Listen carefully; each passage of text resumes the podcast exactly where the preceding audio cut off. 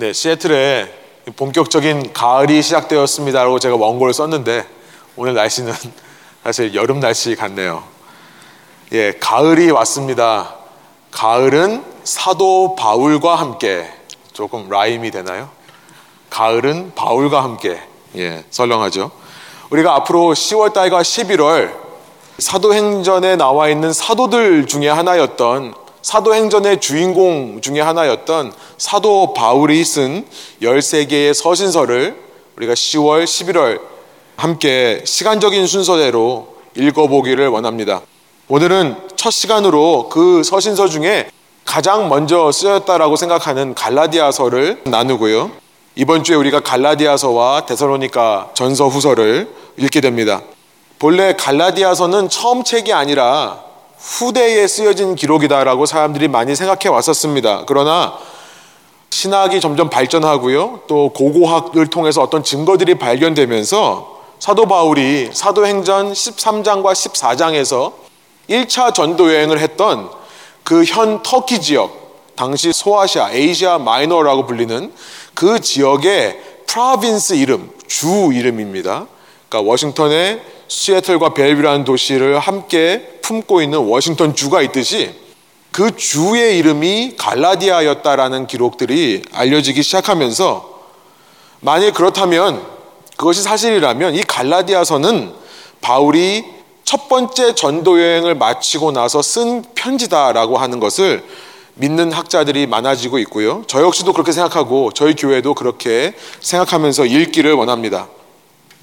이런 증거들뿐만 아니라 내용면으로 봤을 때도 갈라디아서라고 하는 것은 사도 바울의 좀 젊은 패기, 젊은 열정이 좀 느껴지는 책이에요. 특별히 그 서신의 처음 시작이 내가 아포스톨, 사도가 맞다라는 것을 증명하는 말로 시작하는 것이 참 독특합니다. 다른 서신서에 이렇게 나와 있지 않은데요. 시작부터 내가 사도가 맞다라는 것을 증명하려고 애쓰는 모습이 기록되어 있어요. 당시 사도라고 일컬어지는 예수님의 11제자, 나중에 마띠아까지 포함해서 12제자, 그 사도들과 내가 동일한 권위가 가지고 있다. 아니, 그뿐만 아니라 내가 그들의 헤드, 수장이라고 하는 베드로까지도 혼낸 적이 있는 사람이다. 그러니까 자기 자신을 소개하는 걸로 시작합니다. 아마도 사역 초기였기 때문에 바울을 모르는 사람들이 많아서라고 우리가 예상할 수 있겠죠. 또 그의 기록을 살펴보면 사도 바울이 인생 후반대에 쓰여진 것으로 생각되는 다른 서신들과는 달리 이 문체가, 이 어체가 굉장히 거칩니다. 아마 열정이 앞서고 패기가 앞서는 것 같아요. 또 이 신학적인 내용도 좀 간략하게, 내가 믿는 것을 간단하게, 길게 설명하지 않고 간단하게 기록하며 넘어가는 그런 모습을 보게 됩니다. 그래서 여러 가지 종합해 볼 때 사도 바울이 처음 사역을 시작하며 쓴 글이 맞다는 것을 아마 대부분의 사람들이 동의하게 될 것입니다. 아무튼 사도 바울이 사도행전에서 말하는 그 1차 전도 여행 때 쓰여진, 그때 만들어진, 세워진 교회들을 염두에 두고 쓰여진 기록이 맞다면요, 우리는 사도행전을 통해 사도 바울이 그 터키 지역을 다니면서 얼마나 고생했는지를 이미 확인했었죠. 터키 반도 소아시아 지역에서 바울은 가는 곳마다 고난을 당하고 핍박, 퍼시큐션을 받습니다. 누구로부터요? 유대인으로부터요. 놀랍게도 동족 유대인들로부터 그런 고난을 받았었습니다. 사도 바울은 자기가 아는 한도 내에서 만날 수 있는 사람들을 먼저 찾아갔습니다. 가는 곳마다 유대인들이 세워놓은 회당에서 사역하기 시작했어요. 회당, 시나고그라고 하는 것은 예루살렘 성전이 무너진 이후에 유대인들이 성전에서 더 이상 제사를 드리지 못하자 각 지역에 세워놓은, 그래서 안식일마다 모여서 함께 제사를 드리던 신앙의 중심지였습니다. 그 회당을 중심으로 안식일을 거룩하게 지키는 전통들이 생겨났었어요. 그런데 그 회당에 모이는 유대인들은 바울의 복음을 듣고 그 복음을 전혀 인정하지 않았었습니다. 그 이유가 뭘까요? 생각해보면 너무 쉽습니다. 유대인들은 구원이라고 하는 것은 율법을 통해 이루어진다라고 믿어왔었습니다. 하나님의 말씀인 그 율법을 잘 지켜야 구원받을 수 있다.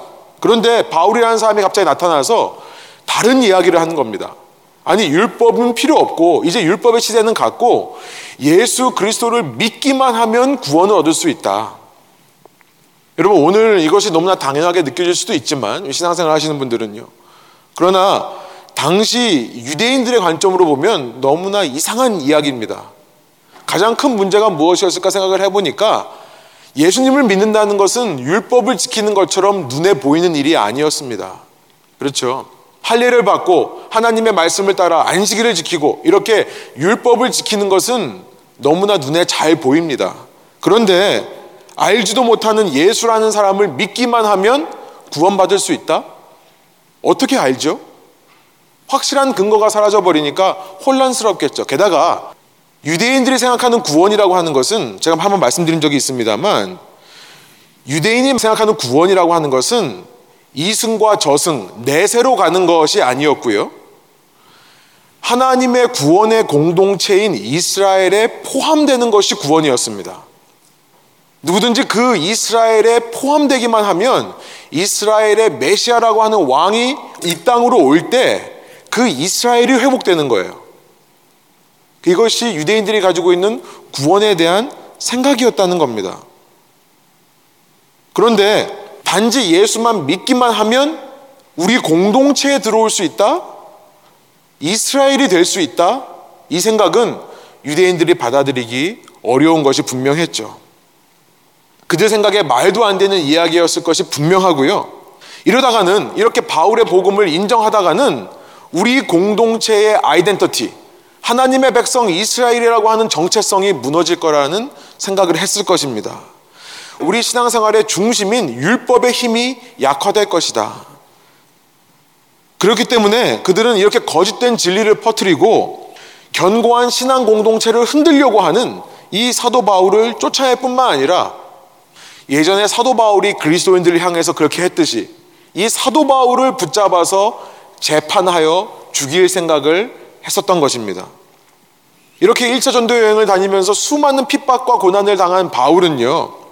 이제 여행에서 돌아옵니다. 그리고는 자신이 복음을 전했던 그 지역을 향해 서둘러 편지를 써야 될 필요성을 느낀 것 같습니다. 왜 서둘러 편지를 써야 되냐라고 하냐면 이 갈라디아서를 보면 바울이 너무나 급한 마음에 조급한 마음으로 편지를 썼다는 것을 우리가 알게 되기 때문에 그렇습니다. 다른 편지와는 달리 인사말이 너무나 짧아요. 내일부터 읽어보시겠습니다만 1절부터 5절 너무나 간단한 형식적인 인사만 하고 바로 본론의 메시지로 들어가는데요. 여러분 6절이 이렇습니다. 새 번역으로 제가 한번 읽어볼게요.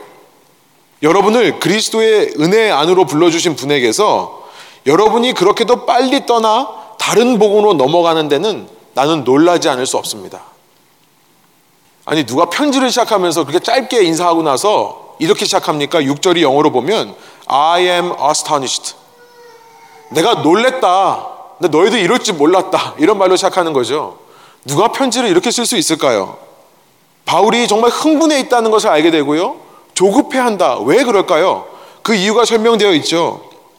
어떻게 당신들이 그렇게 빨리 내가 전한 복음에서부터 떠날 수 있느냐? 어떻게 빨리 그렇게 교회 공동체에서 다른 공동체로, 유대인의 공동체로 갈 수가 있느냐?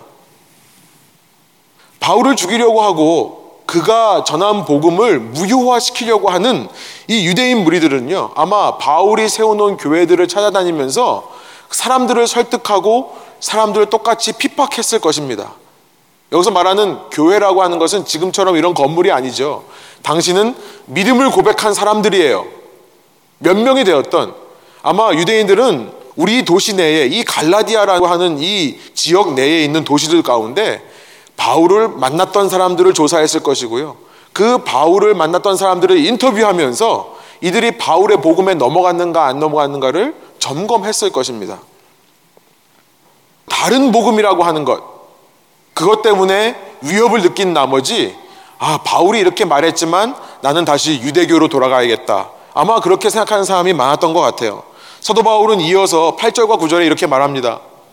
내가 전한 복음 외에 다른 복음을 전하는 사람이 있다면 그 사람이 누구든지 간에 심지어 하늘의 천사라 할지라도 저주를 받을지어다. 9절이 이렇습니다. 여러분들 중에 그 복음에 넘어가는 사람이 있으면, 그래서 그렇게 속히 이 믿음의 공동체에서 떠나는 사람이 있으면 저주를 받을지어다. 아니 누가 편지를 쓰면서 설교하면서 이런 얘기를 할 수 있습니까? 사도 바울은요, 이어서 1장부터 2장에 걸쳐서 내가 말한 게 왜 맞는지를 설명하기 위해 제일 먼저 자신의 사도됨을 변호하는 겁니다. 내가 들은 이 이야기는 내가 주워 들은 이야기 혹은 내가 만들어낸 이야기가 아니고 주님으로부터, 예수님으로부터 직접 내가 전해받은 것이다. 다른 사도들도 내 권위를 인정했다는 것을 알립니다. 나를 드러내고 싶은 것이 아니라 그렇게 나의 사도됨과 나의 사도됨의 권위를 변호함을 통해 내가 전한 복음이 결코 가짜 복음이 아니라는 사실을 말하고 싶은 거겠죠. 바울은 자신을 드러내고 싶은 것이 아니라 예수 그리스도의 참 복음을 드러내고 싶은 겁니다. 그리고 나서 2장 마지막에서 이제 본격적으로 그 복음이 무엇인지를 다시 설명하기 시작하죠. 우리가 갈라디아서에 너무나 좋아하는 말씀, 또 중심 구절이라고 할 수 있는 19절부터 21절을 이렇게 말씀합니다. 갈라디아서 2장 19절부터 21절 제가 한번 읽겠습니다. 나는 율법과의 관계에서는 율법으로 말미암아 죽어버렸습니다. 그것은 내가 하나님과의 관계 안에서 살려고 하는 것입니다. 그리고 20절 유명한 말씀을 하죠. 나는 그리스도와 함께 십자가에 못 박혔습니다. 이제 살고 있는 것은 내가 아닙니다. 그리스도께서 내 안에서 살고 계십니다. 내가 지금 육신 안에서 살고 있는 삶은 나를 사랑하셔서 나를 위하여 자기 몸을 내어주신 하나님의 아들을 믿는 믿음 안에서 살아가는 것입니다. 21절 나는 하나님의 은혜를 헛되게 하지 않습니다. 의롭다고 하여 주시는 것이 율법으로 되는 것이라면 그리스도께서는 헛되이 죽으신 것이 됩니다. 나는 율법 안에서는 죽은 자가 되었다. 만일 율법으로 구원을 얻는 것이라면 예수님께서 왜 죽으셨냐, 이 말을 하고 나서 이제 사도 바울은요 3장과 4장에서 이렇게 믿음으로 되는 것, 믿음으로 의롭게 되는 것, 율법으로가 아니라 믿음으로 의롭게 되는 것은 사실 아브라함 시대에서부터 있었던 것이다 라는 것을 증명하기 시작합니다. 그러니까 율법이 존재하기 전부터 아브라함이 율법을 지켜서 의롭다 함을 얻은 게 아니라 믿음으로 된 거 아니냐. 3장의 내용이죠.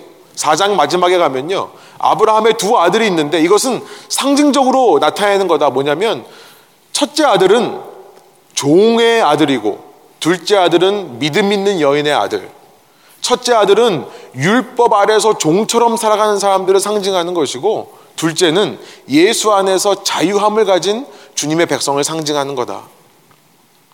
3장에서 사도 바울은요 3장 11절 하박국의 말씀을 이용해서 오직 의인은 믿음으로만 사는 것이다 라는 말을 합니다.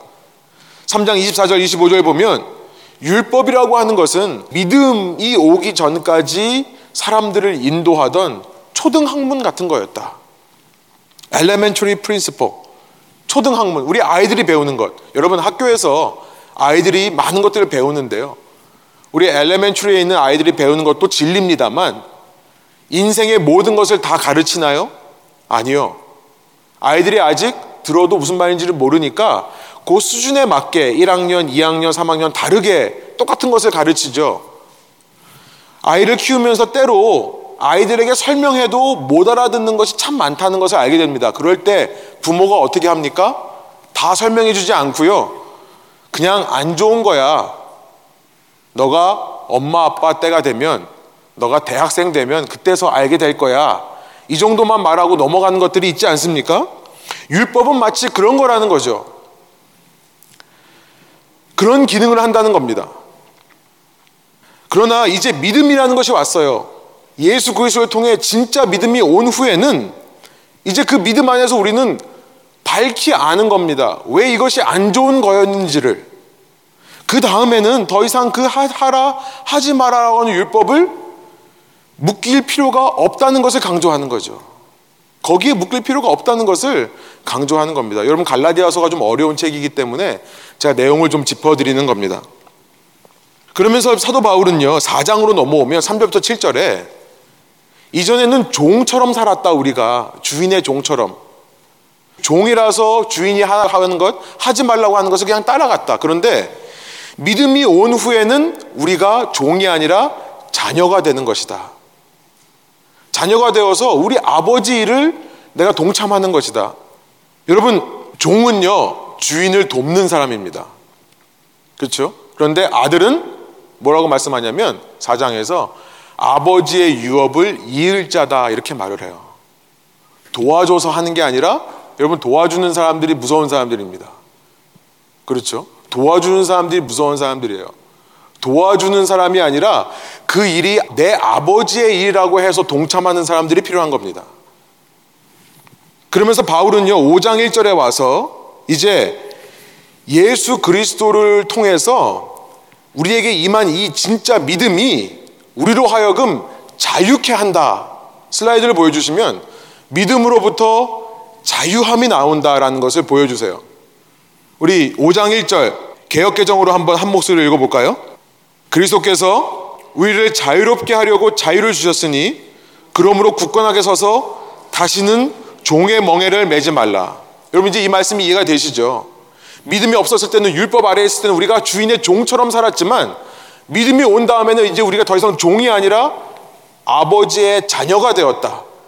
그 사람이 누리는 것은 자유함이다라는 말씀이에요. 복음을 통해 믿음이 오고요, 믿음을 통해 자유가 옵니다. 자유가 종살이보다 더 고차원적인 거고요, 자유가 종살이보다 더 성숙한 겁니다.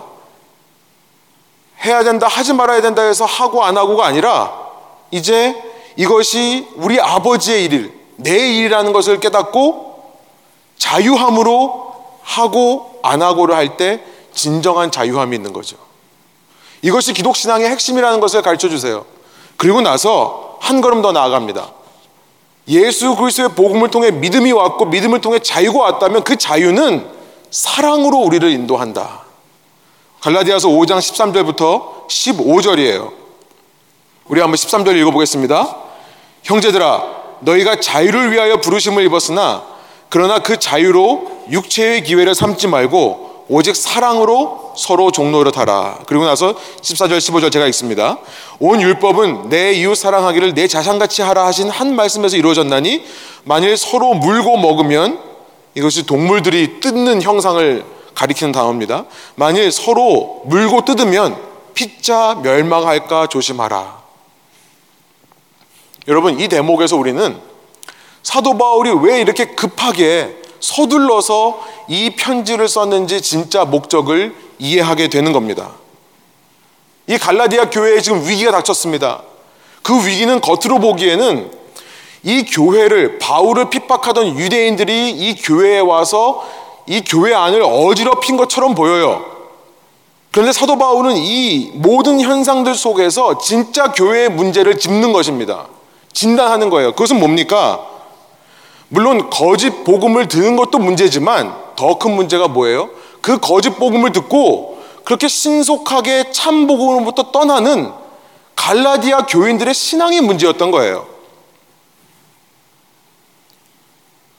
그렇게 참 복음에서 떠나고 참 복음의 공동체에서 떠나는 갈라디아 교인의 사랑 없음이 문제였던 것입니다.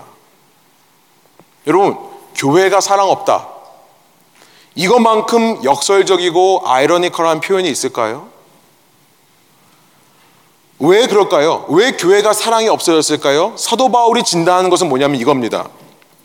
복음이, 참된 복음이 있다면 믿음을 불러일으키고요, 그 복음이 믿음을 불러일으키고 믿음은 자유함을 불러일으키고 그 자유함이 진정한 사랑을 완성하는 법인데, 왜 믿음이 자유로, 자유가 사랑으로 이어지질 않고 있는가? 그 중심 이유는 아직도 이 갈라디아 교회에 있는 교인들이 그 마음 가운데 혹은 그 공동체 가운데 율법을 남겨두고 있기 때문이다. 율법이 남아있으니까 참된 복음의 진리가 역사하지 않고요, 그러니까 참된 믿음이 생기질 않고 참된 자유함이 없고 참된 사랑이 없어서 떠나가게 되는 것입니다. 다시 갈라디아서 2장 19절로 한번 가볼게요. 갈라디아서 2장 19절이 이렇게 선포합니다. 나는 율법과의 관계에서는 율법으로 말미암아 죽어버렸습니다.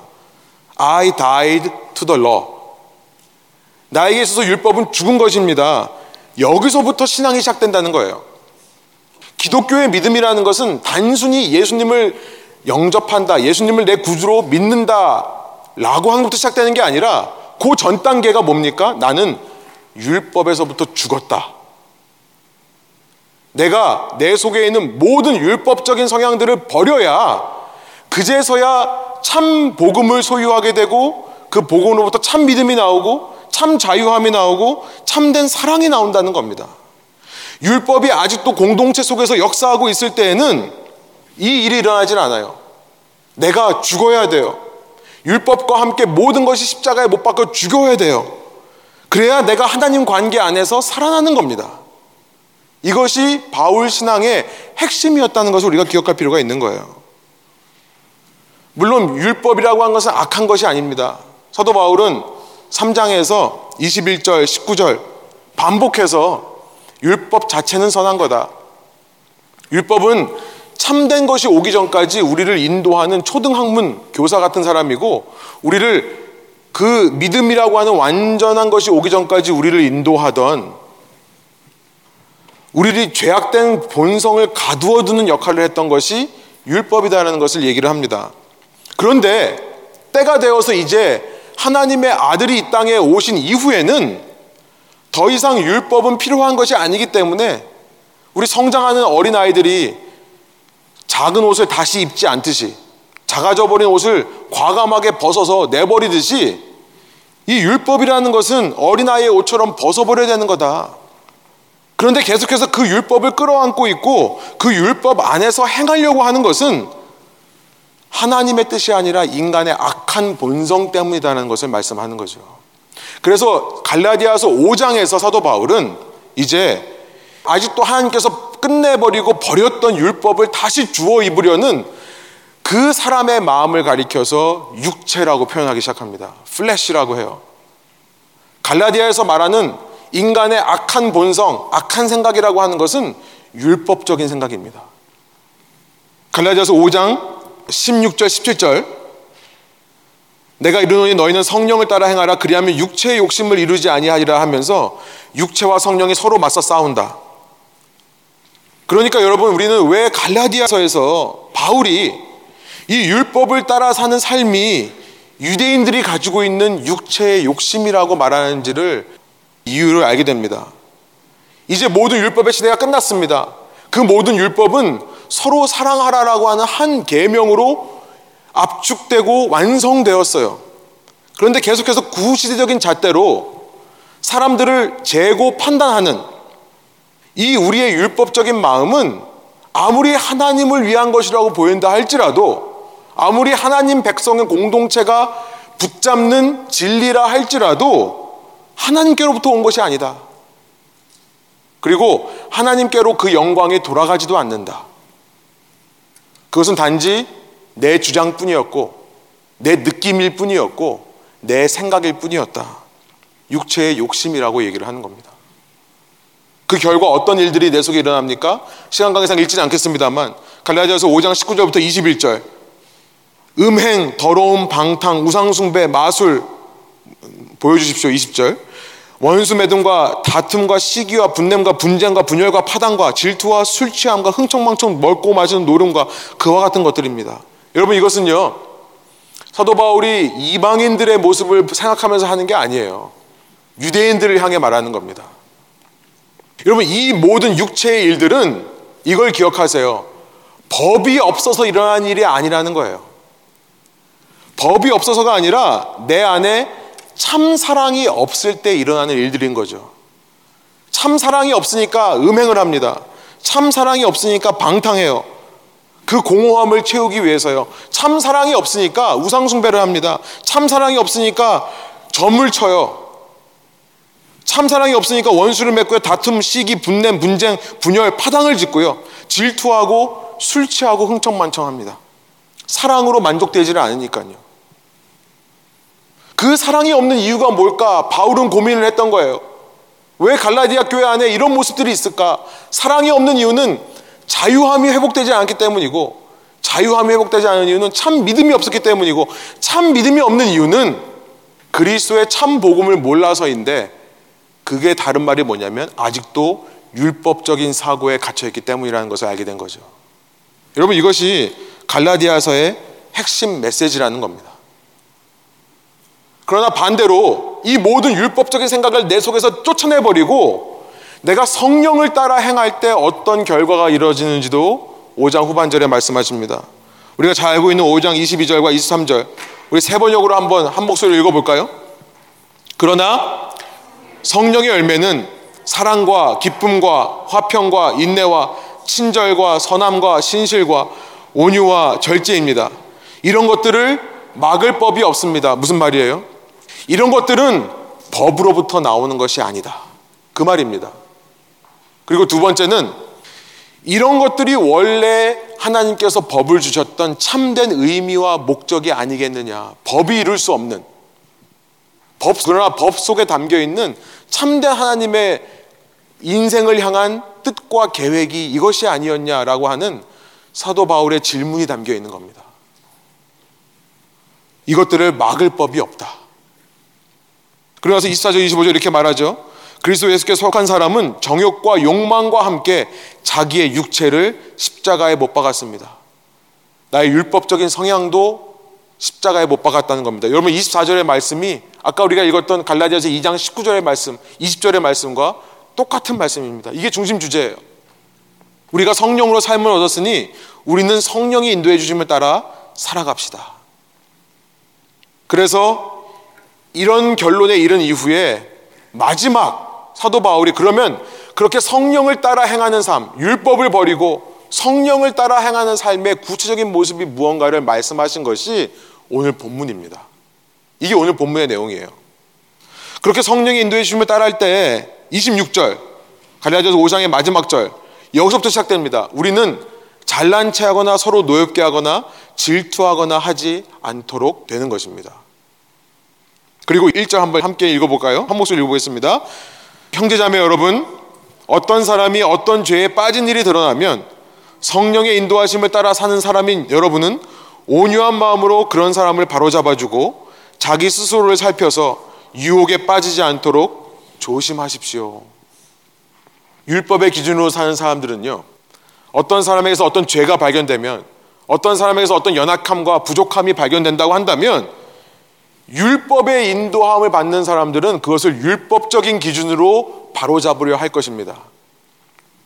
율법적인 기준을 적용하는 것, 다른 말로 그것을 비판과 정죄라고 합니다. 여러분, 아무리 우리가 선한 의도를 가지고 아무리 하나님의 정의를 실현하겠다고 해도 그것은 비판과 정죄입니다. 왜냐하면 그 속에는 내 안에 예수 그리스도의 사랑이 없다는 것을 드러내는 것이기 때문에 그렇고요. 그 속에 내 안에 자유함이 없고 믿음이 없다는 것을 드러내는 일이기 때문에 그렇습니다. 율법적인 기준으로 쏟아내는 그 모든 말은 인간이 듣기에 옳은 말 맞습니다. 이성적인 말 맞아요. 상식적인 말 맞아요. 윤리적인 말 맞아요. 도덕적이고 교훈적인 말 맞습니다. 그러나 그 말 속에 전혀 사랑을 느끼지 못하는 이유는, 전혀 그 말로 인해 자유함을 느끼지 못하는 이유는, 그 말을 들으면 들을수록 점점 눌리게 되는 이유는요, 그 마음 속에 믿음이 없기 때문이에요. 애초에 율법적인 기준, 이래야 된다라고 하는 기준만이 살아있기 때문에 그렇습니다. 여러분, 믿음이 없으니까요 그 말을 하는 사람 스스로가 불안한 거예요. 그 말을 하는 사람 스스로가 불신하는 겁니다. 하나님의 역사를. 그 믿음 없음의 마음에서 나오는 거기 때문에 듣는 사람에게도 믿음이 전달이 안 되죠. 그 말하는 사람 속에 스스로 묶여있는 겁니다. 내가 생각하는 거 옳은 것, 이게 아니면 안 된다고 하는 그 율법적인 기준에 내가 스스로 묶여 있어요. 내가 묶여 있기 때문에 어떤 말을 해도 상대방도 묶여 있게 됩니다. 그 말에 사랑이 없기 때문에 공허한 거예요. 아무리 천사의 말을 해도 그 속에 사랑이 없으면 울리는 꽹과리와 같다. 그 속에 믿음이 없고 자유가 없고 사랑이 없기 때문에 듣는 사람 속에도 믿음으로 역사하지 않고 자유로 역사하지 않고 사랑으로 역사하지 않는 겁니다. 그러면 믿음이 있고 자유가 있고 사랑이 있으면 어떻게 해야 됩니까? 여러분, 1절이 그렇게 속에 믿음이 있고 자유가 있고 사랑이 있는 사람들은 첫 번째로 상대방의 죄와 부족함과 연약함을 바로잡되 성령의 열매 중에 하나인 온유로 바로잡더라는 것을 말씀하고 있죠. 첫 번째, 참된 복음의 믿음 안에서 자유함과 사랑을 누리는 사람은요, 온유함으로 바로잡습니다. 온유, 젠틀니스, 믹니스라고 하는 것이 뭡니까? 몰라서 하하하 웃기만 하는 백치미가 아니죠. 여러분, 모르고 당하는 거는 온유 아니에요. 그냥 모르는 거죠. 온유는 뭡니까? 알면서도 따라가 주는 거죠. 알면서도 속아주는 겁니다.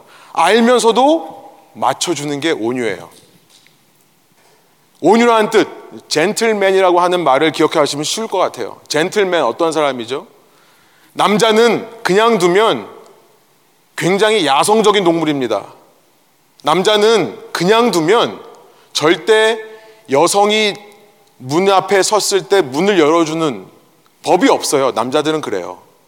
그런데 젠틀맨, 자기의 본성을 거슬러서 행동하려고 하는 사람, 나의 이 내추럴한 성향을 거슬러서 하는 사람들은 문을 열어줍니다. 그 젠틀맨이죠. 온유하다는 건 뭡니까? 몰라서 당하는 게 아니고요, 나의 본성적인 충동, 나의 본성적인 생각들을 다스릴 줄 아는 것이 온유예요. 원래 히브리 말로는 tamed animal이라는 뜻입니다. 길들여진 사자와 같은 야생동물, 그게 온유입니다. 내가 말한다고 변하는가요? 내가 잔소리해서 우리 아이들이 바뀝니까? 아니요, 그렇지 않은 것 같아요. 오히려 그 사람이 잘못됐다는 것을 알면서도 그 사람 옆에 있어줄 때, 그렇게 잘못되는 것을 알면서도 인정해주고 이해하려고 할 때, 여러분, 그 사람 스스로 깨닫습니다. 인간은 깨달아요. 성령의 역사로 깨닫습니다. 제가 아내와 피 튀기는 13년의 결혼 생활을 통해 이제서야 좀 깨닫는 거예요. 말로 해서 안 바뀌어요. 그렇죠? 그럼에도 불구하고 함께 있어주고 인정해주고 품어줄 때 스스로 깨닫고 바뀌는 법입니다. 믿음이 있고 사랑이 있는 사람은요, 온유로 바로잡더라는 것을 기억하시기 바랍니다. 두 번째, 그 속에 믿음이 있고 자유가 있고 사랑이 있는 자들은 그러면 어떻게 합니까? 형제 속에서 죄가 드러나면 어떻게 합니까? 두 번째는요, 오히려 자기 스스로를 살피더라라고 말씀이 기록되어 있습니다. 자기 스스로 살피더라. 이 모든 상황 가운데서 저 사람 때문에 그래, 쟤 때문에 그래, 쟤가 문제야, 이게 아니라요, 나도 별로 다르지 않은데, 사실 나도 똑같이 악하고 똑같이 부족하고 똑같이 연약한 사람인데 내가 그런 존재라는 사실을 기억해낸다는 거죠. 그래서 나 역시 누군가의 죄를 바로잡아낸답시고, 누구 눈 속에 있는 티끌을 빼낸답시고, 내 눈 속에 있는 통나무를 못 보는 일, 오히려 내가 그 문제를 바로잡는다고 더 큰 죄를 행하고 더 큰 상처를 주지 않을까, 나도 나의 그런 본성적인 유혹에 빠지지 않기 위해 조심하고 조심하고 경계하고 경계하는 모습을 보인다는 겁니다.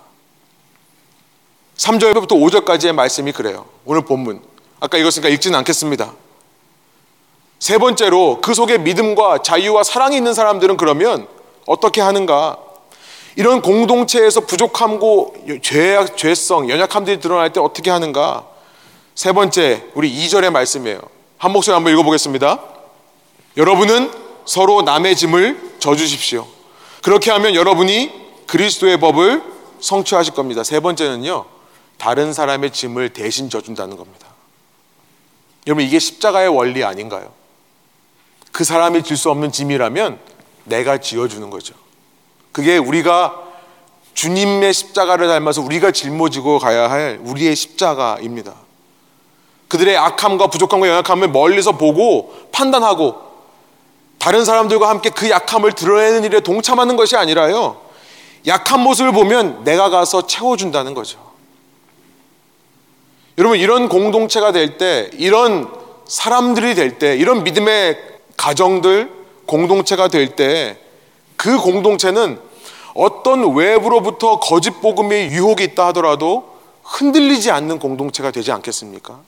사도 바울은 갈라디아 교회에 있는 그 문제를 바라본 거예요. 너희에게 와서 거짓말하는 사람들이 문제가 아니라 너희 속에 진정한 사랑 없음이 문제였다는 것을 갈라디아서를 통해 말씀합니다. 여러분, 세상의 눈으로 보기엔 이해가 안 돼요. 오히려 율법적인 기준이 더 맥센스하는 것 같아요. 맞는 것 같아요. 우리의 눈으로 보면 이런 공동체가 있다면 정말 답답할 것이 사실입니다. 왜 답답해요? 앞서 말씀드린 대로 율법과 같은 확실한 기준이 없어 보이기 때문에 그래요. 우리가 세상에서 만나는 모든 세상적인 공동체는요, 문제가 생길 때 그때마다 혼내고 지적하고 문제를 바로잡고 한 가지의 목적을 향해 달려가는 기업들입니다. 이게 기업들이 하는 일이에요. 그런 효율적인 기업의 모습과 너무나 대조돼 보이기 때문에 그래요. 문제가 생길 때마다 바로잡고 시간과 노력, 손실을 어떻게든지 줄이기 위해 최소한의 비용으로 최대한의 이익을 추구하는 세상의 모습으로 볼 때는 너무나 비효율적으로 보이는 겁니다. 그 속에 온유함으로 기다려주고, 그 속에 그럼에도 불구하고 자기 스스로들을 살피고, 그럴 때 남의 부족함들을 내가 지어주려고 하는 공동체는 답답한 공동체일 수 있어요. 여러분, 우리가 그런 공동체, 그런 삶의 순간들을 만날 때 우리는 그래서 너무나 세상적으로 흐르기가 쉽습니다. 뭡니까? 우리가 벗어두었던 그 어린아이 옷을 꺼내서 다시 입으려고 해요. 율법적인 기준으로 판단하고 비판함을 통해 문제를 바로잡으려고 하는 겁니다. 그러나 바울은요, 우리에게 묻습니다. 갈라디아서를 통해 물어요. 그렇게 해서 문제는 해결될 수 있겠지만 그 가운데 과연 성령의 열매가 맺혀가겠는가? 성령의 열매, 여러분 기억하십시오. 우리가 읽은 갈라디아서 5장 22절, 23절 성령의 열매는요, 이 성령의 열매라는 것이 단수입니다. 하나예요. 9가지의 다른 열매가 아니라 한 가지 열매인 거예요. 그리스 말로 어떤 리스트가 나올 때 가장 처음에 나오는 것이 모든 것을 대표하는 것이 됩니다. 사랑이 제일 먼저 나와요. 사랑을 통해 기쁨이 있고, 사랑을 통해 평안이 누려지고, 사랑을 통해 오래 참고 자비한 마음, 선을 행하는 마음, 사랑을 통해 신실한 마음, 변하지 않는 마음, 사랑함을 통해 온유한 마음, 절제하는 마음들이 생겨나는 성령의 열매가 맺히겠는가? 여러분, 이 리스트 속에 효율이라는 단어가 없다는 것을 기억하십시오. 성과라는 단어도 없습니다. 심지어 옳음을 판단하는 능력, 정의, 저스티스라는 말도 없어요. 공의라는 말도 없어요. 그러면 우리는 불안하죠. 이 문제를 바로잡지 않으면, 그럼 이렇게 참고 기다리기만 하면 어떻게 합니까?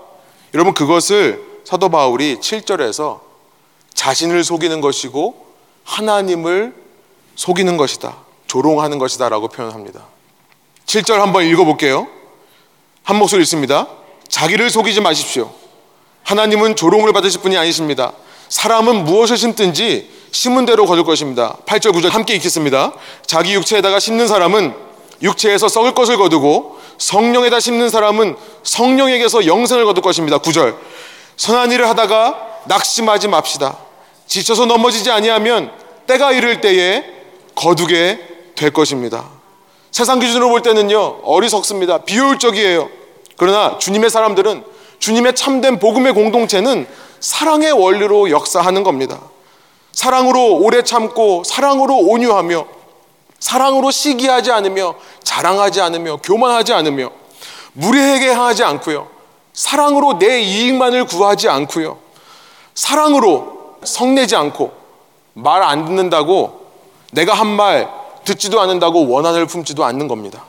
아무리 목적이 선한다 하더라도, 아무리 바로 잡고 싶은 목적이라 하더라도 불의한 방법을 택하지 않고 오직 진리만을 기뻐하는 것이 사랑이고요, 모든 것을 덮으며, 모든 것을 믿으며, 모든 것을 바라고, 모든 것을 견디는 것이 사랑의 방법이라는 것입니다.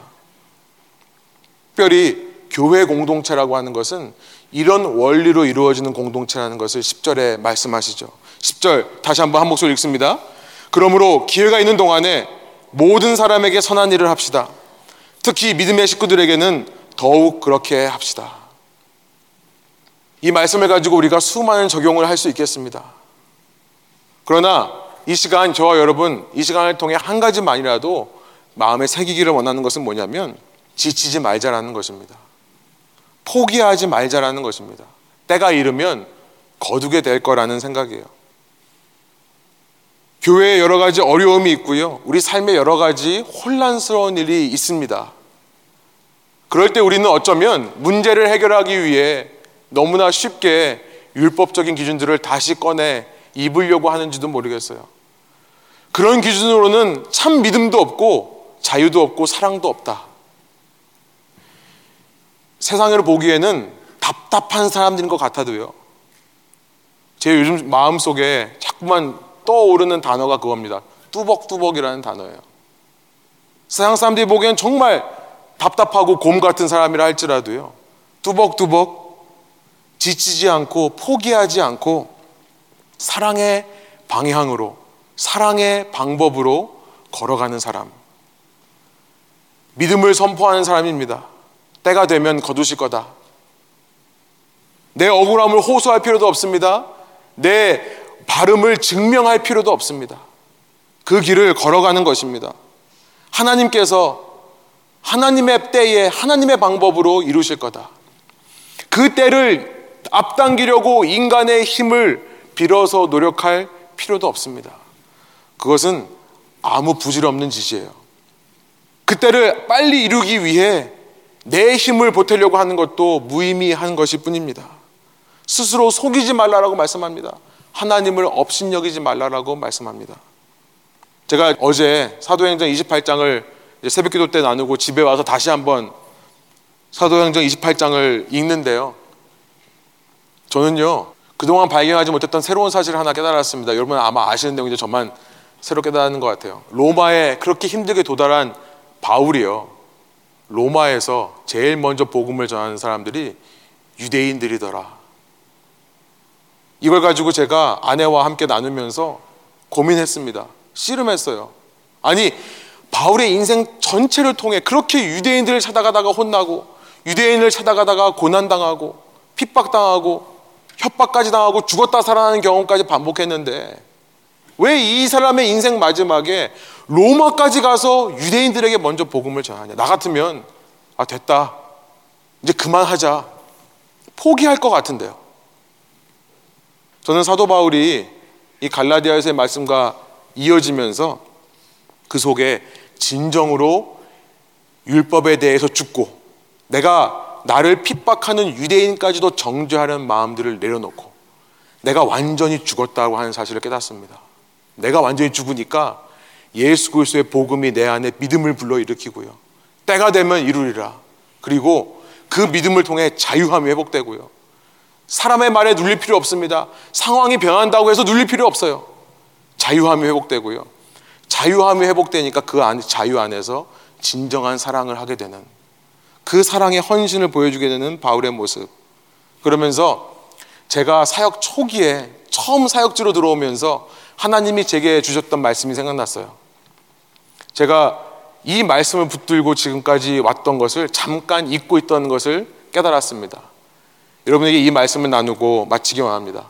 소원하옵기로는 여러분의 삶에도 이 하나님의 동일한 말씀이 동일한 위로와 소망을 주시기를 원합니다. 시편 126편 5절부터 6절인데요, 제가 읽겠습니다.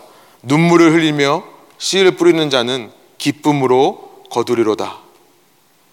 왜 씨를 뿌리는데 눈물로 씨를 뿌릴까요? 그 결과가 지금 당장 보이는 것이 아니기 때문일 수 있겠죠. 밑 빠진 독에 붓는 것처럼 일방적인 사랑을 하다가 지치기 때문에 그렇겠죠. 사람들은 믿을만한 사람들이 아니다, 믿을만한 존재가 아니다라고 하는 율법적인 성향이 내 속에서 올라오기 때문에 그렇겠죠. 그러나 그럼에도 불구하고 신뢰하고 사랑하는 모습, 얼마나 힘든지 6절에 반복을 합니다. 울며 씨를 뿌리러 나가는 자는 반드시 기쁨으로 그 곡식단을 가지고 돌아오리로다. 여러분, 하나님께서 여러분 삶에 행하심을 믿고요, 율법을 따라 행하는 삶이 아니라 그 성령을 따라 행하는 저희가 될 때, 이 공동체가, 여러분의 삶이 주님의 사랑으로 가득한 공동체와 삶 되기를 원하고요, 그 사랑을 우리 이웃들에게 나눠줄 수 있는 저와 여러분 되기를 원합니다. 함께 기도하시겠습니다.